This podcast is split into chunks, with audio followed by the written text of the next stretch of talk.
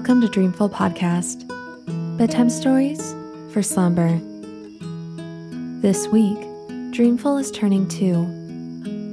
I really can't believe how quickly this podcast has grown, and I'm so thankful every single day that I decided to make it. Because of Dreamful, I've been able to talk with so many of you listeners and hear your stories and receive your input and support to make the podcast better and better. So, thank you all for the last two years. I'm really looking forward to the next one. So, here's the part where I get to thank our newest Patreon supporters Kit C., Kara Bleakley, Lisa Lenton, Lauren Satterfield, and the very dapper Dave.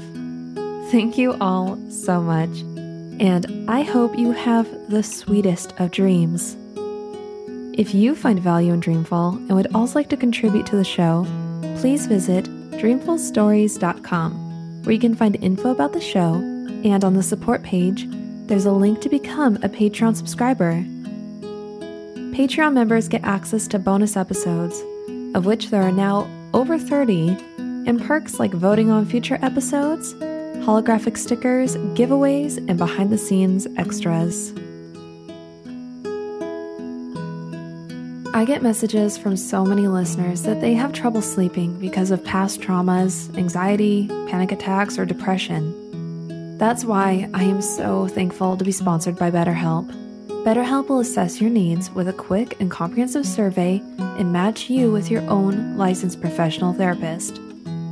I was put in touch with my therapist in under 24 hours in a safe and private online environment with the convenience of skipping an uncomfortable waiting room and zero drive time. Send a message to your counselor anytime and receive timely and thoughtful responses, plus, schedule weekly video or phone sessions. This service is available for clients worldwide, and you can find a licensed professional counselor that specializes in your specific needs, whether that be depression, sleeping, family conflicts, trauma, and much more. Best of all, it's more affordable than offline counseling, and financial aid is available. Start living a happier life today. As a listener of Dreamful, you'll get 10% off your first month by visiting our sponsor at betterhelp.com/dreamful. Join over 1 million people who have taken charge of their mental health. Again, that's BetterHelp, help spelled H E L P dot com slash dreamful. This is the season in which kids are heading back to school, so I thought it was the perfect time to tell the sweet story of the little princess in the wood. This is a short story, so I will tell it twice, which I'm sure you won't mind because it's a perfectly dreamy fairy tale. So, snuggle up in your blankets and have sweet dreams.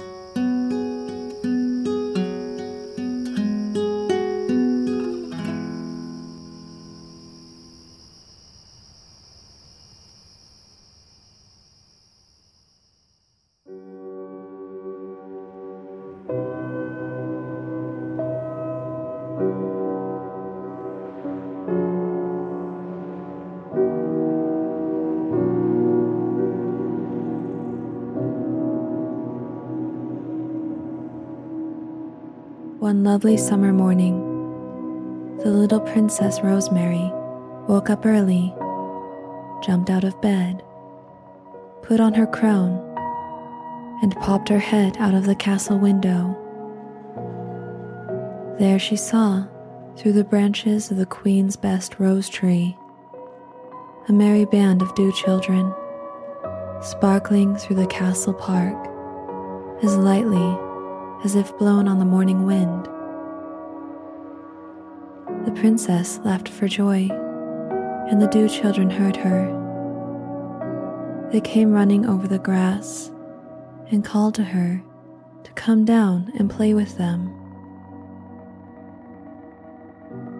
Quick as a bird, Princess Rosemary slipped downstairs and out into the fresh, sunny summer morning.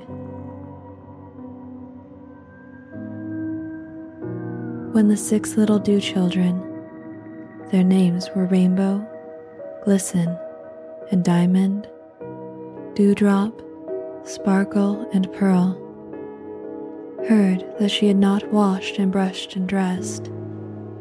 They hurried her away to a clear little brook that flowed through the meadow nearby.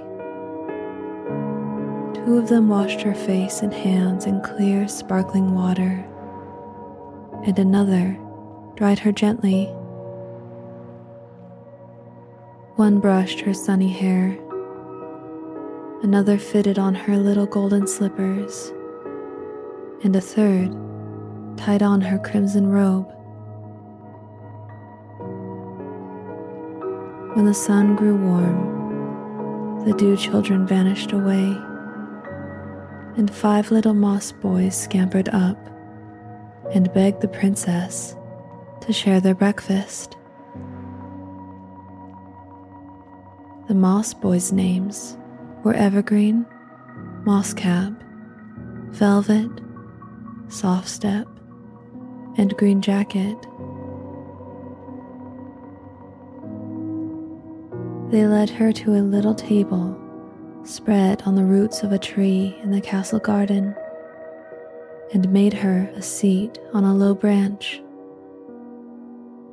One brought her toast and warm milk, another moss jelly, another honey, and another sweet wild strawberries gathered in the wood. Green Jacket has some cakes to offer but he sees that the bold red squirrel has spied them from the treetop and come down to try one.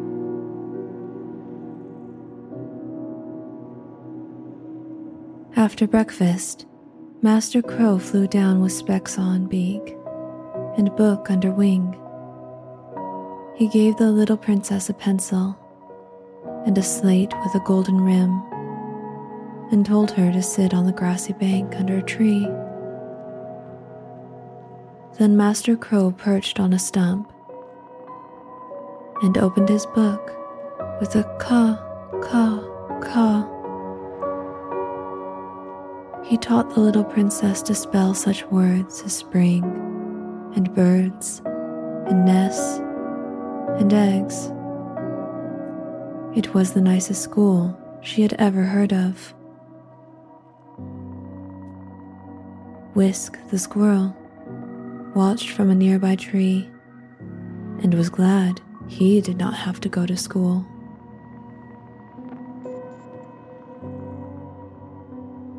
When school was out, the little princess wandered happily through the wood. A gentle fawn came springing over the lawn and walked beside her for a while. Seven frolicsome hares hopped and nibbled and played about the path. Whisk, the squirrel, and his mate followed too, and stopped sometimes to eat a juicy blackberry. The birds flew and sang above them.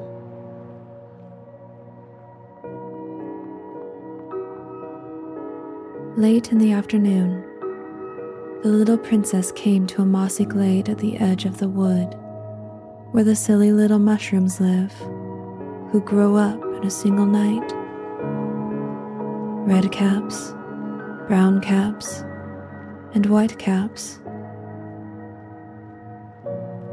They begged her to stop and tell them a story. So, being a most obliging little princess, she sat on the grass among them and told them tales of the great oak tree beside her father's castle gate, which had taken hundreds of years to grow and had seen many storms in the coming and going of brave knights and fair ladies.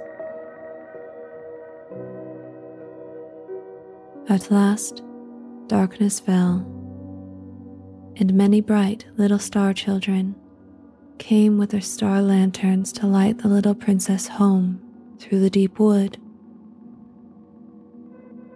She was sleepy, for she had laughed and worked and played all day, and was glad to see the towers of her father's castle through the trees when the friendly star children had led her safely home.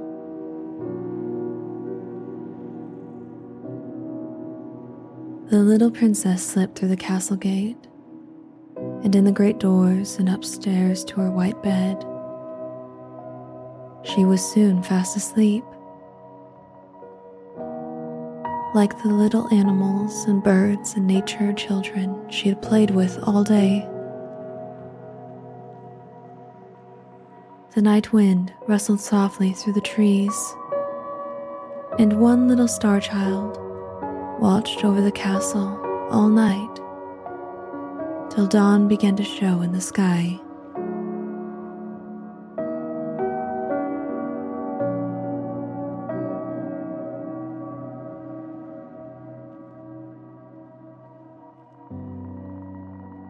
One lovely summer morning, the little Princess Rosemary woke up early, jumped out of bed, put on her crown, and popped her head out of the castle window. There she saw, through the branches of the Queen's best rose tree, a merry band of dew children, sparkling through the castle park as lightly as if blown on the morning wind. The princess laughed for joy, and the dew children heard her. They came running over the grass and called to her to come down and play with them. Quick as a bird, Princess Rosemary slipped downstairs and out into the fresh, sunny summer morning.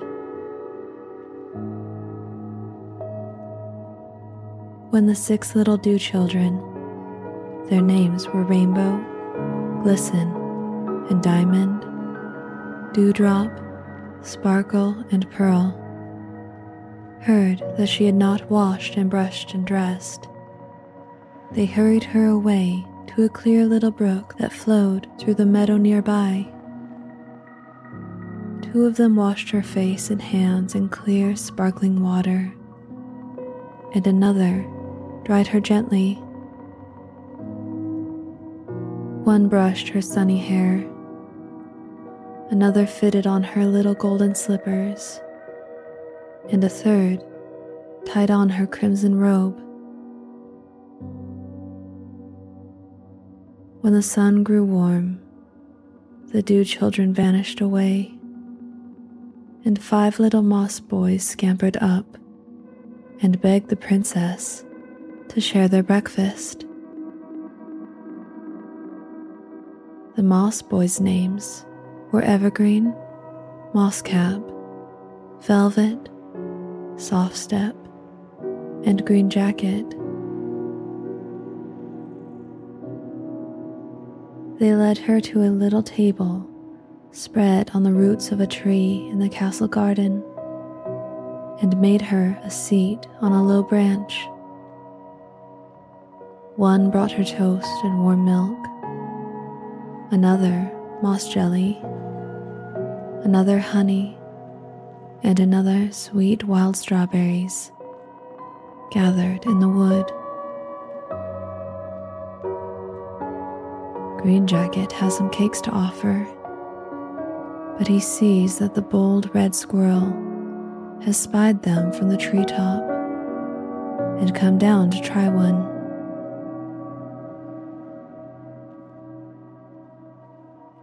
After breakfast, Master Crow flew down with specs on beak and book under wing. He gave the little princess a pencil and a slate with a golden rim and told her to sit on the grassy bank under a tree. Then Master Crow perched on a stump and opened his book with a caw, caw, caw he taught the little princess to spell such words as spring, and birds, and nests, and eggs. It was the nicest school she had ever heard of. Whisk the squirrel watched from a nearby tree and was glad he did not have to go to school.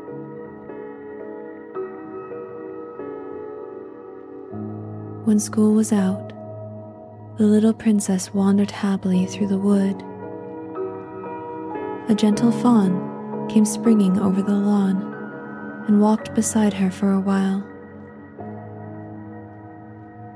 Seven frolicsome hares hopped and nibbled and played about the path.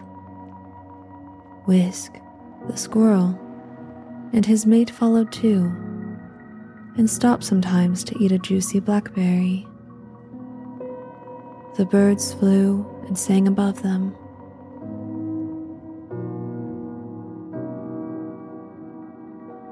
Late in the afternoon, the little princess came to a mossy glade at the edge of the wood where the silly little mushrooms live, who grow up in a single night.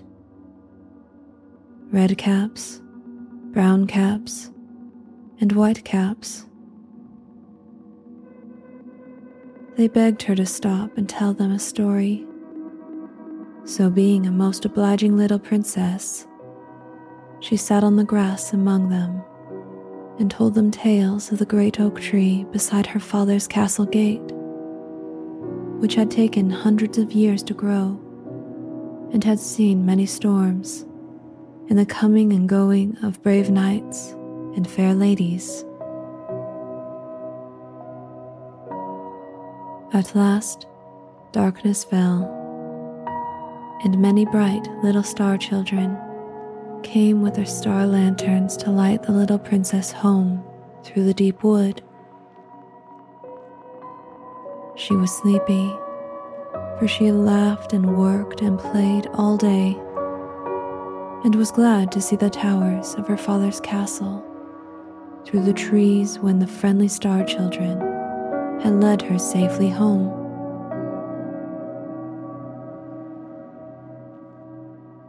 The little princess slipped through the castle gate and in the great doors and upstairs to her white bed. She was soon fast asleep. Like the little animals and birds and nature children she had played with all day. The night wind rustled softly through the trees, and one little star child watched over the castle all night till dawn began to show in the sky.